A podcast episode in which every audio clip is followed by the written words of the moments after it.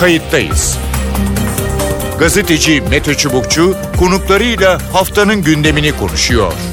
Tarihi yaşarken olaylara kayıtsız kalmayın.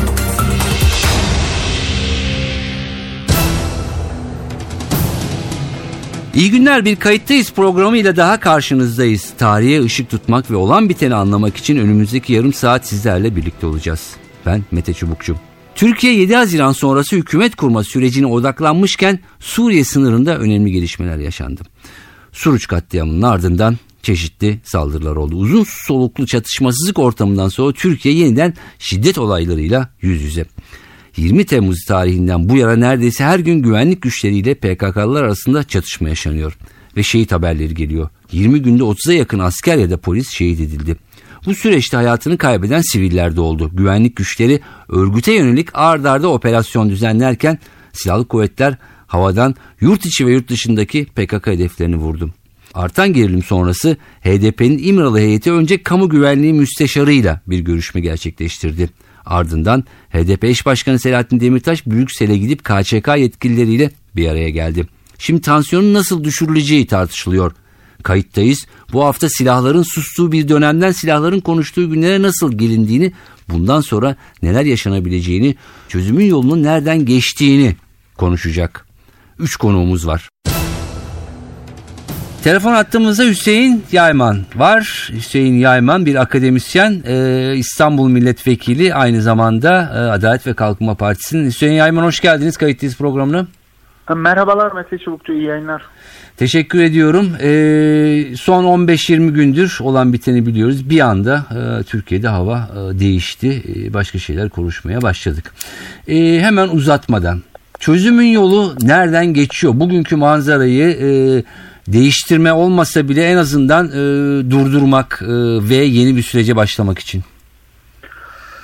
Tabii ki çözümün yolu konuşmadan, müzakereden, müzakereci siyasetten e, geçiyor. Bunun e, AK Parti'de e, bilincinde, Türkiye Cumhuriyeti Devleti de, Cumhuriyet Halk Partisi de, diğer partiler de bence bunun farkında. Hı hı. Ben hani bu sorunu çalışan ve bunun üzerine işte Kürt sorunu hafızası diye bir kitap yazan bir akademisyen arkadaşınız olarak, hani henüz taze bir siyasetçi olarak ee, tabii ki e, gerçekten bugün gelinen nokta beklenmeyen bir noktaydı. Çünkü e, Türkiye'de daha önce e, AK Parti'den önce 1993 Özal'la başlayan Cumhurbaşkanı Özal'ın e, müzakere deneyimiyle başlayan e, çok ciddi bir literatür, çok ciddi bir e, pratik ve birikim var. Hı. Ee, en azından AK Parti döneminde de 2009 yılında başlayan demokratik açılım, daha sonra Oslo süreci ve bütün bu süreçlerin sonucunda gelinen e, bir açılım süreci var. Evet. AK Parti'nin e, nihai e, hedefi gerçekten bu sorunun e, konuşarak çözülmesiydi. AK Parti'nin programında da var. Hani bu çok tartışılıyor, konuşuluyor. Hani gündelik e, siyasi tartışmalara tekrar girmek istemem. Zamanımız Hı, da yok. Evet. Ama Hı. AK Parti'nin gerçek niyetini, e, AK Parti'nin e, gerçek fikrini öğrenmek AK Parti'nin programına bakınca da e, mümkün. Çünkü AK Parti 2001 yılında kurulduğunda henüz daha iktidara gelmemişken bile bu sorunun adını koymak gerekirse bunun adına ister Doğu sorunu ister Güneydoğu sorunu ister Kürt sorunu diyelim böyle bir sorunumuz var ve bu sorunun çözümünün yolu da konuşmak e, demokratik siyasetle mümkün diyen bir parti. Peki ne oldu da e, silahlar çıktı ortaya? Silahların çıkması e, gerçekten herkes için sürpriz. E, siz de bölgeyi takip eden bir e, gazeteci olarak, televizyoncu olarak çok iyi biliyorsunuz ki e, aslında çözüm sürecinin kimyasını bozan e, Suriye meselesi oldu. Biz bunu daha önce sizinle de konuşmuştuk. Sizin de yazılarınızda ben de yazdım, konuştuk. Suriye'de e, PKK'nın e, bir devletçik kurma e, ya da orada bir kantonlaşma e, fikri Türkiye'de çözüm sürecinde elini yükseltmesine ve bir özgüven zehirlenmesi yaşamasına yol açtı. Bu e, bunu görmek gerekiyor ve e, Orta Doğu'da yaşananlar e, müzakere sürecinde bir yeni bir aşama, yeni hı hı. bir sayfa açtı. Diğer taraftan Türkiye kamuoyunda yaşanan gelişmeler 2013 hatırlarsınız işte Nevruz'unda okunan metin.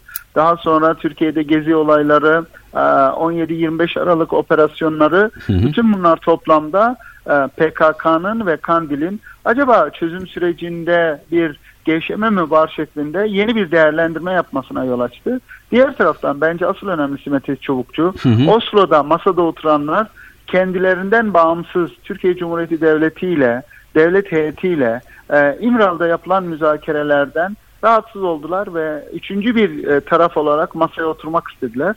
Hani burada o dönemin işte e, yetkililerinin de sözleri vardı. E, Cumhurbaşkanımız Tayyip Erdoğan'ın da bu süreç yerli bir süreçtir sözü çok önemliydi ve bu anlamda e, yani ben e, bu özellikle Oslo sürecinde olanların e, tekrar masaya gelmek için süreçte bozucu bir etkiye sahip olduklarını düşünüyorum. Peki şimdi bir süredir yani seçimden önce başlayıp hala devam eden ki daha önce sık sık yapılan bir görüşme silsilesi vardı. Özellikle İmralı Adası Abdullah Öcalan'la ilgili. Bu kesildi. E, şimdi bir kesim şunu diyor. E, Öcalan'la görüşme olursa silahlar tekrar susar. E, e, hükümet ya da devlette hayır önce silahların susması hatta çekilme ondan sonra görüşme e, diyor. Şimdi hani tavuk yumurta yumurta tavuk nasıl çıkılacak bu işin içinden? Mete Çubukçu e, sizin de iyi bildiğiniz gibi aslında bu meselede söylenmedik söz yazılmadık cümle kalmadı. Hı hı. E, artık Türkiye'de gerçekten silahların susması e, ve fikirlerin konuşması gerekiyor. AK Parti'nin başından beri hedefi buydu. Yani mesele sadece AK Parti meselesi de değil. Gerçekten yeniden e, biz analar ağlamasın diyorduk. Yani bunu siyasetçiler söylüyordu, e, demokrat aydınlar söylüyordu, liberaller söylüyordu. Bütün Türkiye'nin sessiz çoğunluğu artık e, yani bu çatışmalar dursun, analar ağlamasın diyordu. Yani ne denirse densin bugün geldiğimiz noktada anaların ağlıyor olması yeni bir duruma işaret ediyor ve bizim gerçekten başımızı iki elimizin arasına alıp e, yani bu e, ölümleri e, şehit cenazelerini durdurmamız gerekiyor.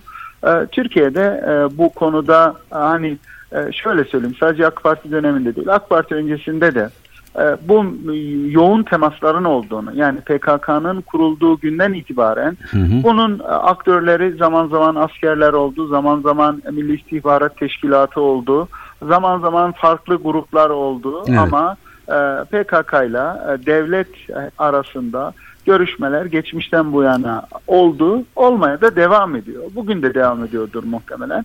Bu anlamda e, burada artık hani siyaset kurumunun tavrı çok net. Türkiye Cumhuriyeti Devleti'nin Milli Güvenlik Kurulu'nda konuşulan hı hı. konuların en azından biz dışarıya çıkan kısmını biliyoruz. Hı hı. Diğer taraftan yani burada bir irade var. Bu meseleyi çözme iradesi ama buna karşı silahtan vazgeçmeyen bir e, şey var, e, irade var. Ben geçen de ifade ettim. E, izninizle bir cümleyle bağlamak isterim. Buyurun. Yani bugün geldiğimiz noktada e, Ceylanpınar'da bu polisleri e, katletmenin, şehit etmenin Türklere, Kürtlere, Türkiye'nin demokrasisine, Araplara, Türkiye'nin ilerlemesine, Türkiye'nin birliğine, Türkiye'nin beraberliğine, Türkiye'nin kardeşliğine hı hı.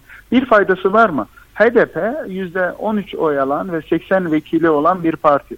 Ve bu anlamda artık gerçekten siyasetin konuşması gerekiyor. Türkiye Büyük Millet Meclisi bu iş için e, gerçekten en başından beri söylenen yani hı hı. bu işin çözüm yeri meclis ve 7 Haziran seçimlerinde bence bunu doğurdu.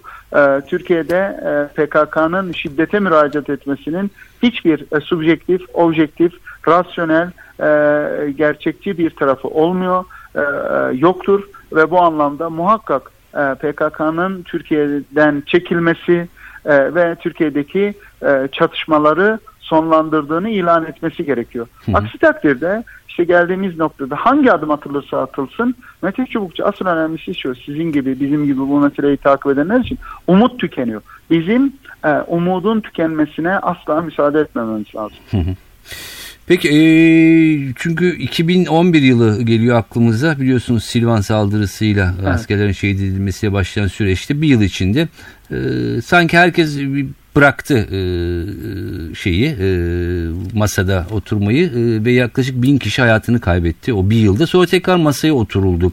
E, acaba yine böyle mi olacak yani bu arada Tarihsel olarak e, bu bir sarkaç, e, müzakere, mücadele e, e, ama bu bu tarihsel e, şeyi sarkacı kırmak, bu zinciri kırmak gerekiyor. Hı hı. AK Parti e, gerçekten hem e, siyasal temsil kabiliyeti bakımından hem e, siyasal okuması bakımından bunu başarabilecek bir parti.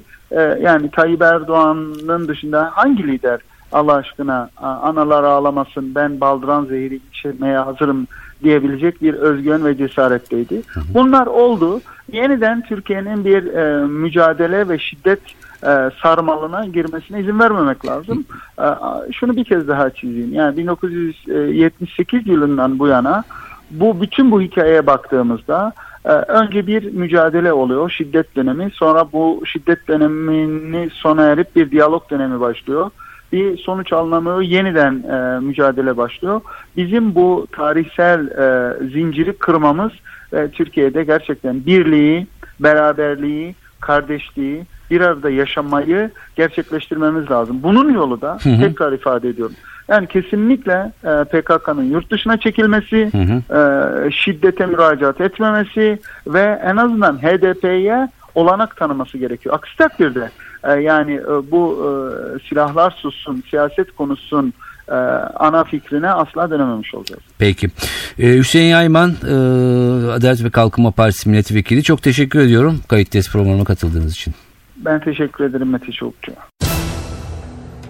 Telefon attığımızda Sezgin Tanrıkulu var. İstanbul Milletvekili CHP ve Genel Başkan Yardımcısı. Ee, Sezgin Tanrıkulu hoş geldiniz programımıza. Teşekkür ederim. Çok sağ olun. Selamlar, saygılar bizi dinleyenlere. Çok teşekkürler. Ee, kayıttayız. Çözümün yolu nereden geçiyor diyor. Son e, birkaç haftadır Türkiye'de hava birden e, değişti. E, IŞİD derken birden e, Kandil, PKK, KÇK saldırılar, terör eylemleri, sizin e, partinizin e, girişimleri. Evet çözümün yolu nereden geçiyor diye sorarak başlayayım hemen. Şimdi öncelikle yani 7 Haziran'dan sonra nasıl bu ortama geldik onu bir konuşup değerlendirmemiz lazım. Yani 7 Haziran'dan sonra evet yani işte Suruç'ta bir terör eylemi oldu. Ondan önce de e, IŞİD- IŞİD'in yaptığı ifade edildi. Ondan sonra işte Ceylanpınar'da Hı hı. e, iki e, polis e, yani gerçekten de çok vahşice e, öldürdüler. E, ve bir sürü şey oldu. e, olay oldu, eylem oldu. Hı hı. Ve Türkiye bu noktaya geldi birdenbire. Ama yani şimdi 7 Haziran'dan sonraki ortamı biraz da bana göre e, bu, bu- ortama gelinmek istendi gibi yani. E, ben bunu önlemek açısından Hı hı. veya e, bu noktaya gelmemesi açısından birçok şey yapılabilmedi ama özellikle de yapılmadı. Bakın yani çatışma çözümü e, ondan sonra siyasızlanma gibi meseleler dünyanın en zor işleridir. Evet. Dünyanın birçok ülkesinde benzer süreçler yaşanmıştır ve zor yaşanmıştır. E, bizim bölgemizde hele hele işte Orta Doğu gibi bir e, bölgede işte Suriye, Irak, İran, e, Türkiye içine alan bir e, bölgesel çatışmanın Türkiye ayağını sonlandırmak da böyle kişisel inisiyatiflerle ya da işte ben yaptım oldu bittiyle olacak işler değil. Hı hı. Ee, biz bu nedenle başından beri evet yani mutlaka diyor toplumsal barış sağlamalıyız, siyasalamayı sağlamalıyız ama e, bunu siz yanlış yöntemle, yanlış bir biçimde yürütüyorsunuz dedik bu sürecin taraflarına yani hem HDP'ye hem AKP'ye söyle- söyledik. Fakat e, nedense yani herkes işte Erdoğan çözer, Erdoğan irade sahibidir falan dendi ve ilk masayı dağıtan da Erdoğan oldu. Ne zaman oldu? İşte Dolmabahçe'deki o görüntüden sonra Hı hı. e, o açıklamadan sonra olmaz dedi, izleme heyeti olmaz dedi E, ve e, sonuçta giderek e, bu süreç bir çıkmaza doğru yürüdü. Bakın e, Beşir Atalay'ın, Yalçın Akdoğan'ın e, onlarca kez ifade ettiği bir mesele vardır. Hı hı. E, Jonathan Powell'a aittir bu cümle. E, işte İrlanda, İra, Evet. İngiltere sürecini yönetirken ifade etmiştir. Bisikletin pedalını çevirmeye başladıysanız eğer çevirmeye devam edecek. Evet o kitabı ben de okudum. Teröristle Konuşmak diye bir kitabı var Jonathan Evet. Powell'ın. Orada sık sık bunu e, dile getiriyor. Yani şimdi bir, bir pedal çevirmeye başlamışsınız.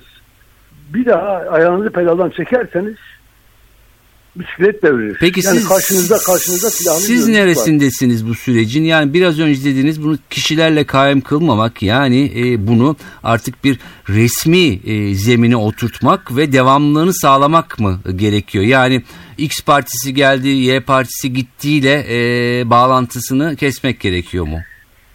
Bakın e, yani aslında 6 Haziran 2012 tarihinde Hı hı. E, biz başbakana gittiğimiz zaman Cumhuriyet Halk Partisi olarak e, Erdoğan'a gittiğimiz zaman ondan önceki bir yıl içerisinde yani 13 Temmuz 2011'de yani şimdi hafızamızı yenilememiz lazım. 13 Temmuz 2011 tarihinde Silvan'da saldırı oldu. Askerler şehit edildi. Evet. O zaman da işte süreç bozuldu. Ee, İşte Haziran seçiminden hemen sonraydı. Bozuldu ve Haziran'a kadar, o 2012'nin Haziran'a kadar bine yakın insan yaşamını Evet hatırlıyoruz maalesef evet. Evet. O zaman da yine biz inisiyatif aldık bakın. Başbakan'a gittik ve başbakan bizden aldığı cesaretle bu süreci başlattı. Yani Aralık'ta, Ocak'ta falan işte 2012'nin aralığında Hı hı. ocağın başında 2013'ün ocağın başında böyle bir sürecin başladığı ifade edildi. Biz böyle olmaz dedik kendisine. Yani e, işte elinde idam ipi, ipiyle dolaşarak ya da işte her gün insanın öldüğü bir ortamı teşvik ederek olmaz dedik. Yine işte seçim başarısı vardı. Ondan sonra o başarının üzerine inşa edilen bir süreç vardı. Hı hı. 2014'te de e, şey üzerine e, yine bir seçim başarısı elde edildi. Cumhurbaşkanlığı başarısı elde edildi. Ama 2015'te Haziran'da bir başarısız tablosu ortaya çıkınca da bu dağıldı. Yani Adalet ve Kalkınma Partisi bütün bu süreçleri kendi başarısına, Erdoğan kendi başarısına endişelemişti. Ben başarılı olduğum sürece bu süreçte de bu yürür yoksa yürümez.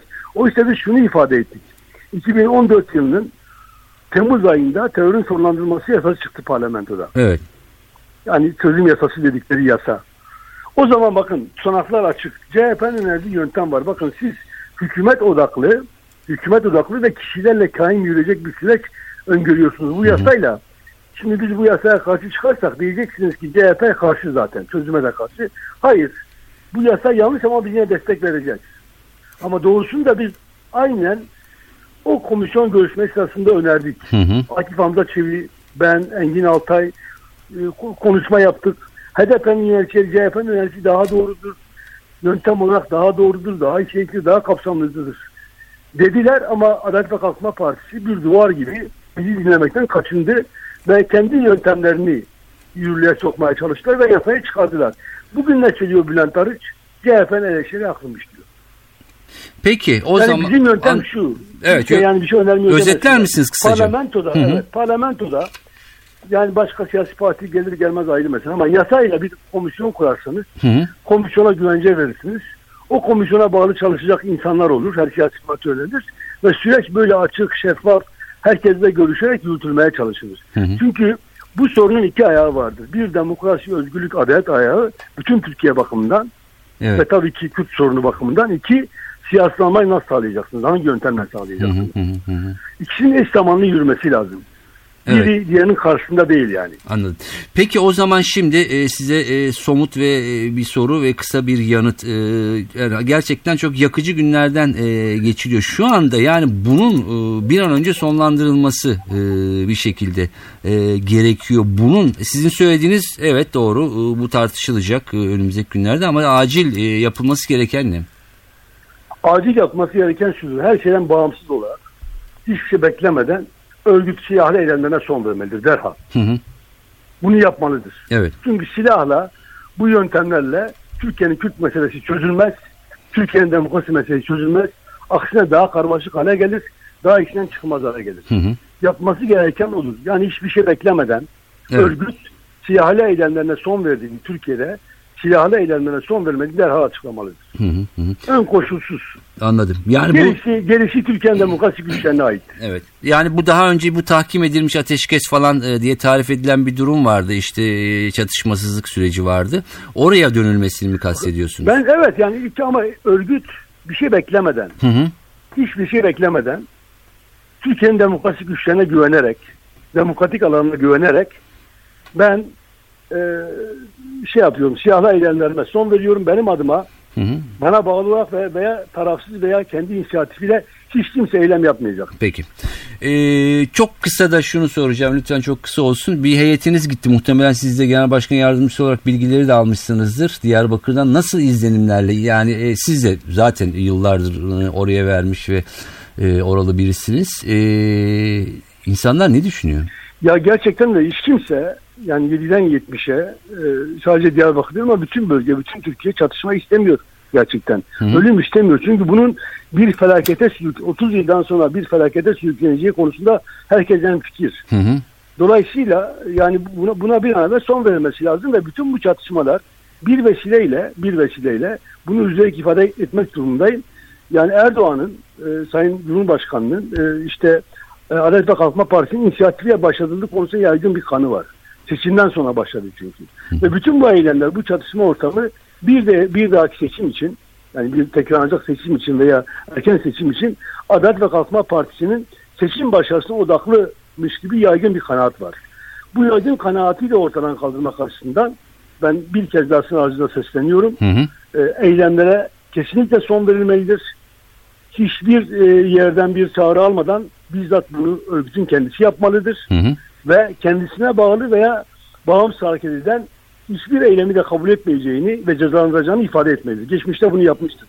Bizim çağrılarımız üzerine. Ben Diyarbakır Barosu Başkanı iken örgüte bu tür çağrılar yaptık. Sivil toplum örgütleri olarak ve buna, buna kulak verdi. Ve gerçekten de çok etkili süreçler başladı. Ama şimdi sivil alan, demokratik alan daha da güçlüdür 7 Haziran seçimlerinden sonra. Dolayısıyla bu alana güvenmesi lazım. Peki. Sezgin Tanrıkulu çok teşekkür ediyorum kayıttayız programına katıldığınız ve görüşlerinizi paylaştığınız için. Sezgin Tanrıkulu Cumhuriyet ederim. Halk Partisi Genel Başkan Yardımcısı. Telefon attığımızda Mithat Sancar, HDP Mardin e, Milletvekili. Hoş geldiniz programımıza. Hoş bulduk. İyi yayınlar Mete. İyi yayınlar diye dileyelim. Ee, sıcak e, günlerden e, geçiyoruz. Ee, bir kesimiyle maalesef e, birden hava çok değişti son birkaç haftadır. E, hemen şunu soracağım. E, Şimdi basına yansıyan e, partinizden e, bir heyet kamu güvenliği müsteşarlığıyla görüştü. Özellikle e, Öcalan'a temas edilip edilmeyeceği. E, eş başkan e, Brüksel'e e, gitti. E, kongre gel e, yetkilileriyle orada e, görüşmek için. Yani bir e, dolaylı bir e, görüşme süreci e, devam ediyor. E, ortada şöyle bir resim e, var. E, Öcalan'la görüşmenin yolu açılırsa silahlar e, susabilir ya da başka bir aşamaya geçilebilir. E, diğer görüşse hayır önce silahlar sussun e, daha sonra bu görüşme belki e, gerçekleşebilir. Ne dersiniz? Şimdi tabii aslında aynı kısır döngüyü yıllardır yaşıyoruz. Ee, sadece biz değil başka ülkeler de yaşadılar. Ee, bir e, adım atmak için diyalogda, çözümde, müzakerede adım atmak için ön şart ileri sürdüğünüz anda aslında işi yokuş, yokuşa sürmüş oluyorsunuz. Şimdi biz e, baştan beri şu çağrıyı yapıyoruz. Karşılıklı eller tetikten çekilsin. Hı hı. Yani e, PKK eylemlerini bitirsin, e, e, orduda, hükümette operasyonları durdursun e, diye çağrı yapıyoruz ki tekrar bir görüşme ortamına ve mümkünse Dolmabahçe'nin ötesinde bir müzakere sürecine girelim e, istiyoruz. Aksi takdirde bu gerilim e, yeni şeyler üretecek. Bunları e, çok yakından e, bilenleriz. Sen de Hı hı. öyle yıllardır takip ediyorsun. E, şu an Silopi mesela e, ateş altında. E, bu hani 90'ları o kadar çok hatırlatıyor ki 90'lar lafı da çiğnene çiğnene Hı hı. etkisini kaybedecek hale geldi ama e, onu unutmaya hiç hakkımız ve lüksümüz yok. E, Cizreleri hatırlıyoruz, Şırnakları hatırlıyoruz. Çatışmanın devam ettiği her an yeni ölümlerin gerekçesi de güçlü bir şekilde ortaya çıkıyor. Yani her bir ölüm yeni ölümün Peki. gerekçesi oluyor. E, şu anda e, kapsamlı bir e, barış e, hamlesi için hakikaten çalışıyoruz.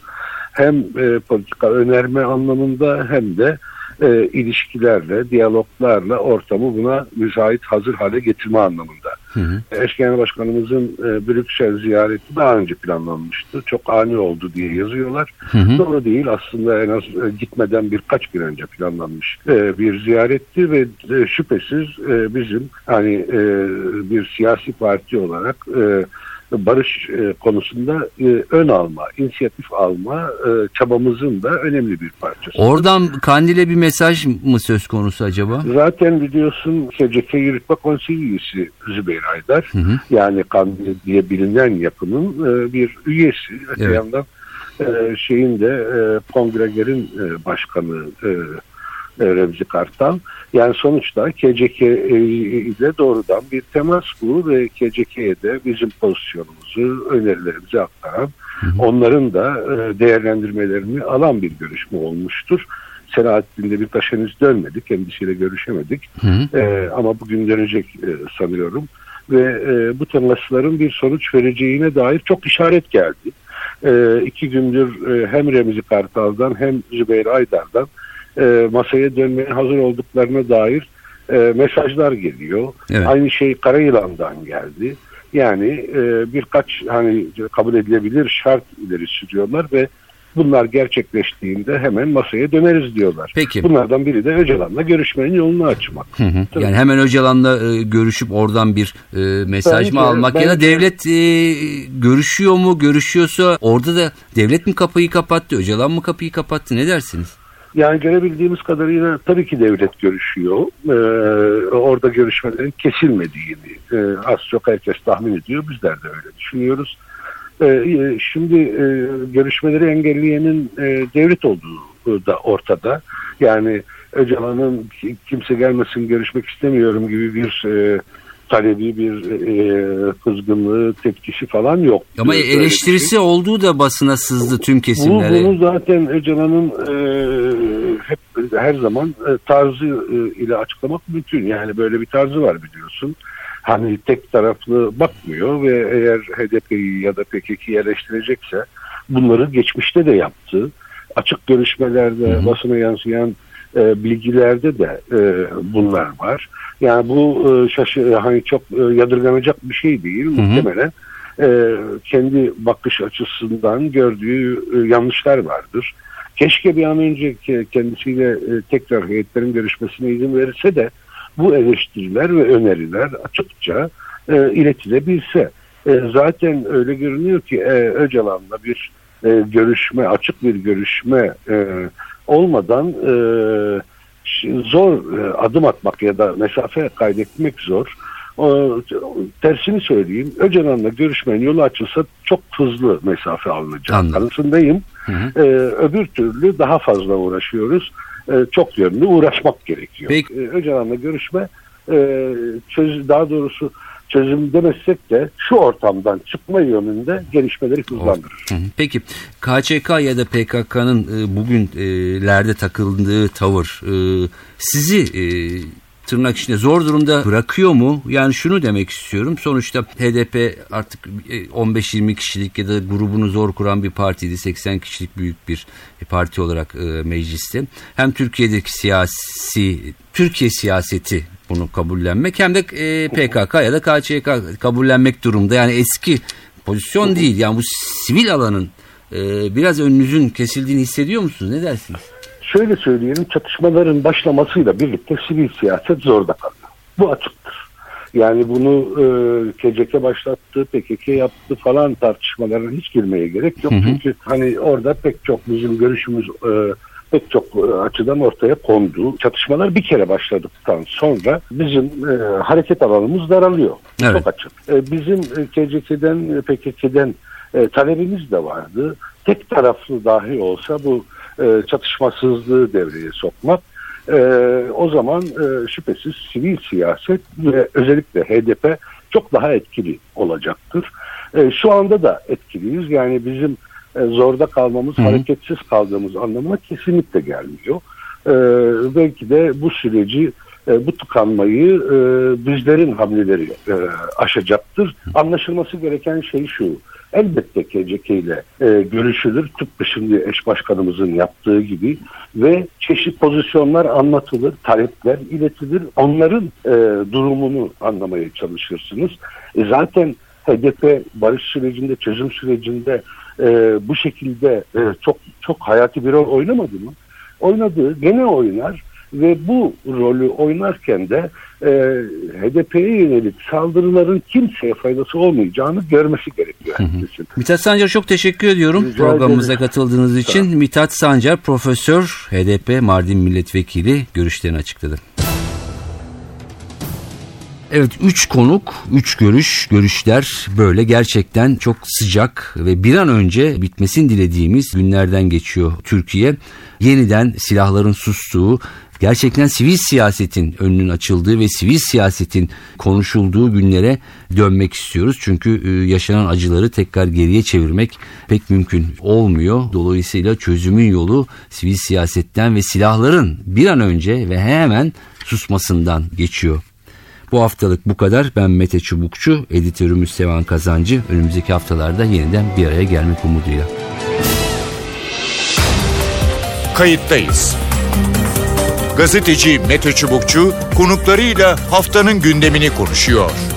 Tarihi yaşarken olaylara kayıtsız kalmayın.